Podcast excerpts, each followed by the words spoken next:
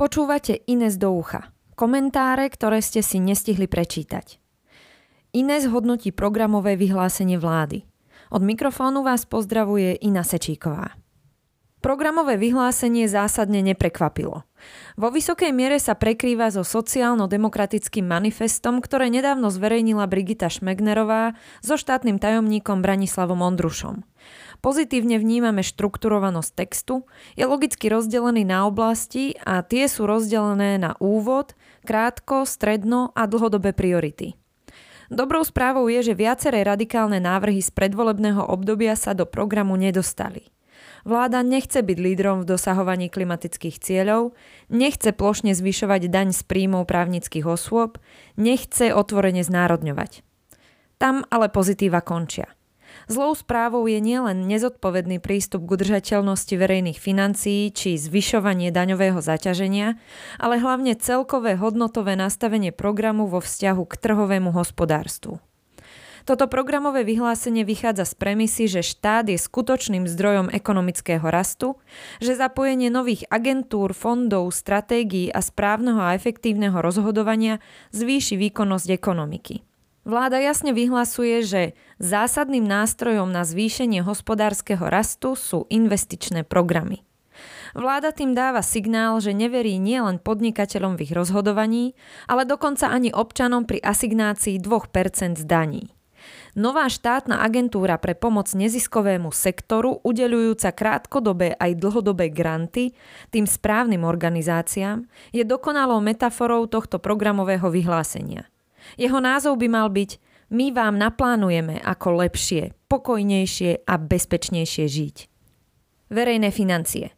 Vláda v novom programovom vyhlásení jednoznačne ukázala, že deficit ani dlh nepovažuje za skutočný problém Slovenska a plánuje sa spoliehať na ekonomický rast a náhodu, pokles cien energií, ktoré im majú pomôcť postupne znižovať deficit. Toto je jednoznačne vyjadrené konsolidačným úsilím vo výške 0,5 HDP. Nepôjde však o konsolidáciu v pravom zmysle slova, ale o zvyšovanie daňového zaťaženia. Zámer zvyšovania efektivity prevádzky štátu na 7 miliardový schodok v žiadnom prípade nestačí. Vláda týmto krokom otvorene prehlasuje, že výšku dlhu či maastrichtské kritéria spomedzi reálnych hrozieb vylúčila.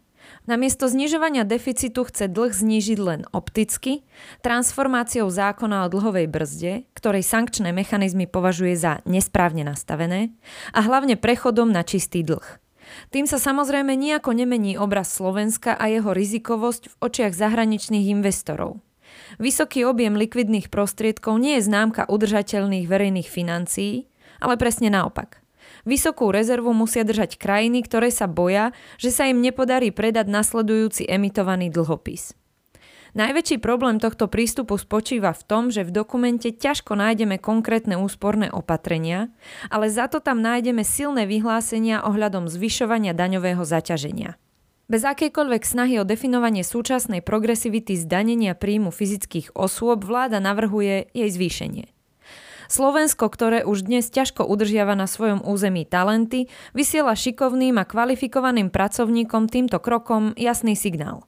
Choďte do Českej republiky. Tam je základná sadzba dane z príjmov fyzických osôb len 15% a najvyššia sadzba len 23%.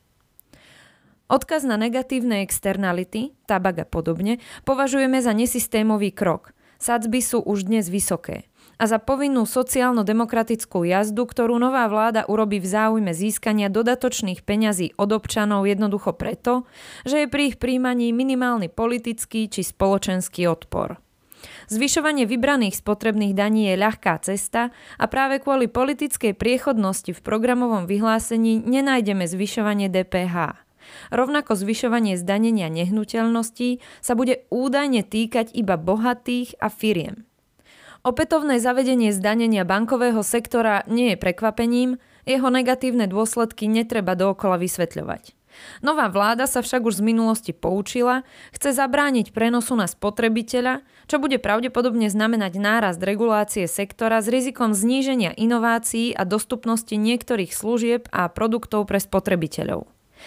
Za veľmi rizikové považujeme diskusie o tzv. spravodlivej výške zdanenia nadmerných ziskov – Toto opatrenie už nemá byť len krízovým pre konkrétny sektor, ale trvalou súčasťou daňového systému. Nielen právnické, ale aj fyzické osoby budú podnikať v neistote, kedy štátny úradník ich zisk vyhlási za nadmerný. Ak by chcel niekto vymyslieť nástroj na odlákanie investícií a nových pracovných miest na Slovensku, lepší nevymyslí. Vtipnou súčasťou tohto bodu je odkaz na využitie týchto zdrojov na financovanie adresných sociálnych politík. Plošný 13. dôchodok je dokonalým opakom adresnej politiky s cenovkou 1 miliardy eur. Typickým znakom programového vyhlásenia vlády je jeho ambivalentnosť. V jednej vete sa vláda zaviaže k istému zámeru a v druhej časti vety ho sama spochybní. Ako príklad môžeme uviesť pokračovanie aplikácie princípu hodnoty za peniaze, ale súčasne vláda bude, citujeme, dávať pozor na kvalitu dát spojených najmä s ich relevantnosťou, kvalitou zberu. Konec citácie. Inými slovami nám vláda dáva vedieť, že útvar hodnoty za peniaze na ministerstve financií sa doteraz rozhodoval na základe nerelevantných dát.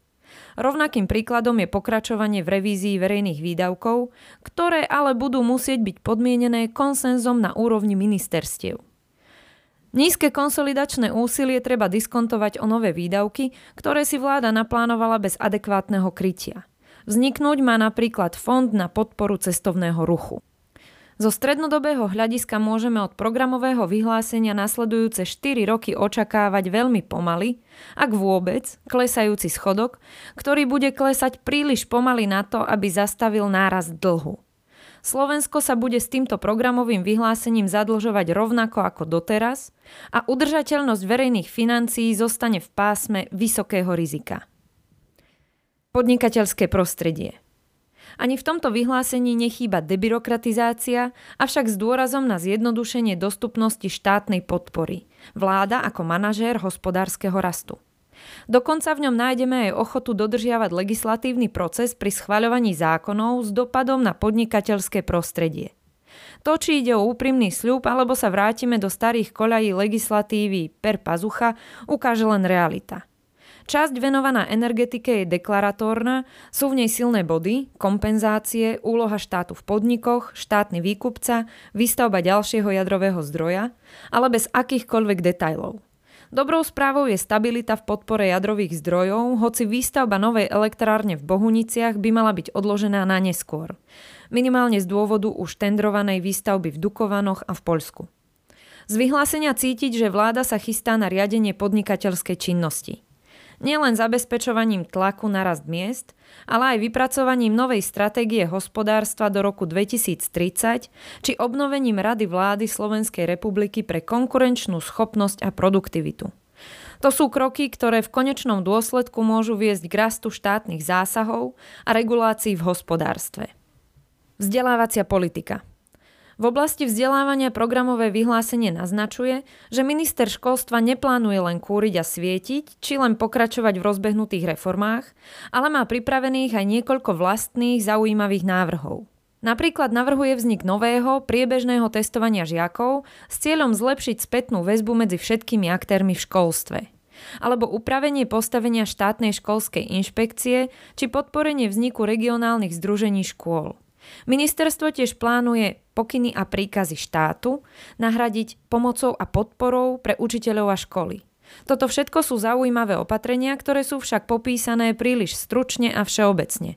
Až ich prepracovanie do konkrétnych návrhov ukáže, či ide o kroky správnym smerom.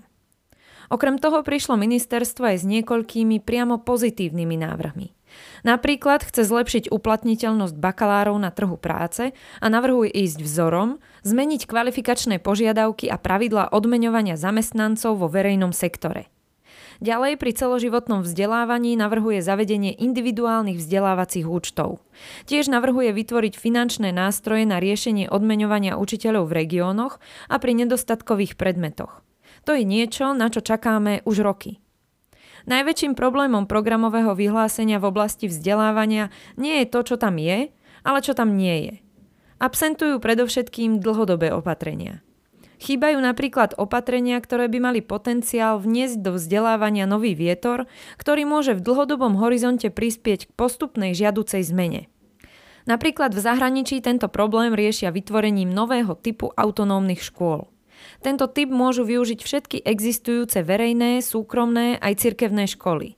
Ak sa rozhodnú stať autonómnymi školami, získajú vysokú mieru slobody výmenou za zodpovednosť za dosahovanie základných výsledkov. Tu by mohlo byť využité napríklad navrhované nové priebežné testovanie. Sociálna politika – Oblasť sociálnej politiky ukazuje, že poslednú dekádu sa tak výrazne rozšírili sociálne balíčky pre rodiny a dôchodcov, že je ťažké prichádzať s novými, veľkolepými návrhmi. Fiškálne najdrahšou politikou je zavedenie plnohodnotného 13. dôchodku. Namiesto plnej úspory z de facto eliminácie rodičovského dôchodku v objeme 0,3 miliardy eur, ktoré mohli byť použité na zníženie deficitu, budú tieto prostriedky vyplatené vo forme plošnej neadresnej dávky aj tým dôchodcom, ktorých dôchodok dosahuje 1700 eur mesačne. Druhou najdrahšou politikou je zachovanie a implicitné schvaľovanie nedávno zavádzaných plošných rodinných dávok. Programovom vyhlásení Ministerstva práce tak absolútne absentuje najdôležitejší princíp sociálnej politiky a tým je adresnosť.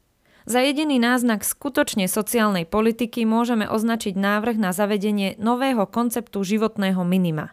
Vzhľadom na to, že rast životného minima roky až dekády nedosahoval ani úrovne inflácie, je nové definovanie životného minima potrebné – Otázne bude jeho konkrétne nastavenie a dopad na ostatné dávky a položky, napríklad nezdaniteľná časť základu dane, ktoré sa z neho určujú.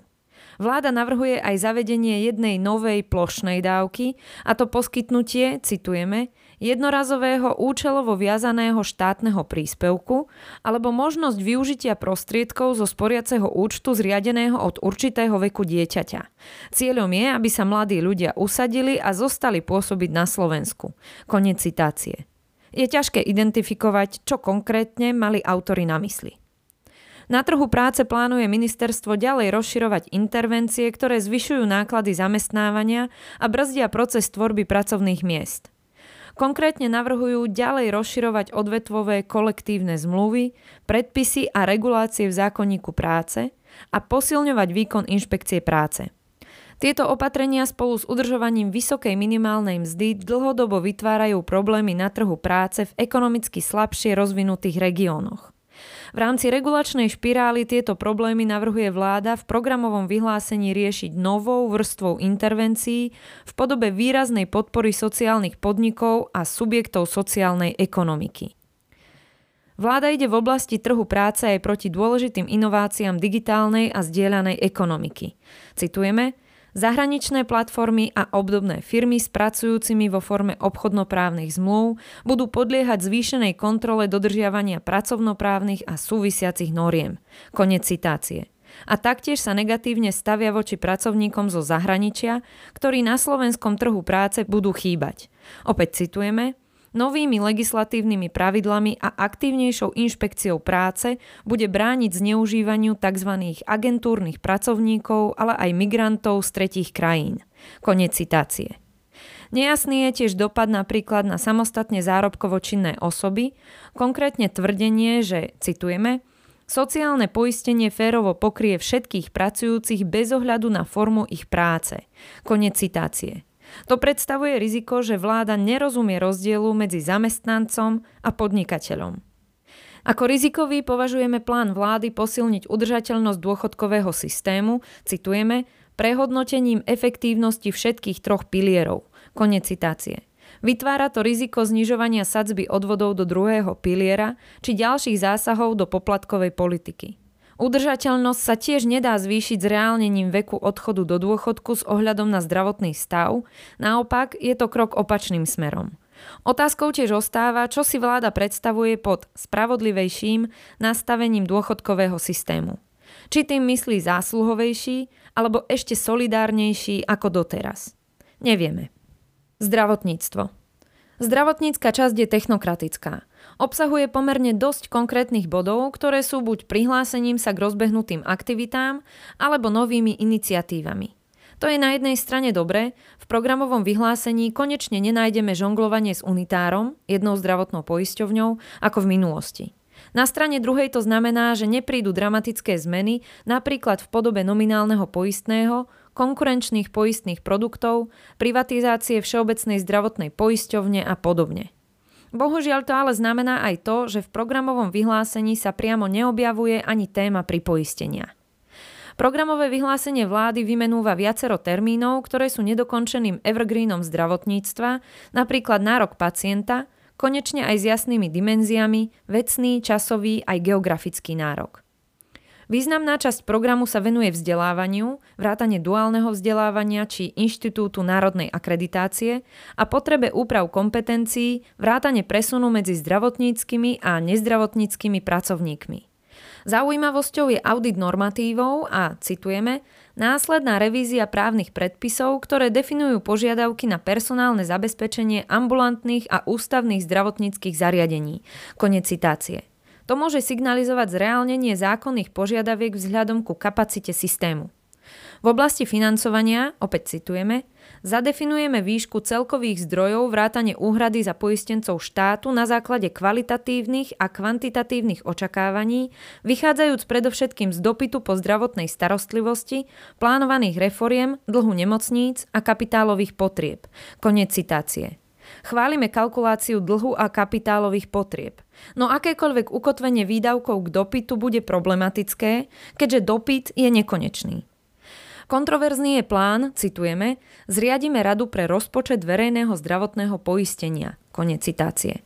V súčasnosti do financií zdravotníctva zasahujú Inštitút finančnej politiky, Inštitút zdravotných analýz, Útvar hodnoty za peniaze, Rada pre rozpočtovú zodpovednosť a Úrad pre dohľad nad zdravotnou starostlivosťou. Zmysel ďalšej inštitúcie bude potrebné veľmi silno vyargumentovať. V prípade Novej Bratislavskej nemocnice je použitý veľmi všeobecný jazyk.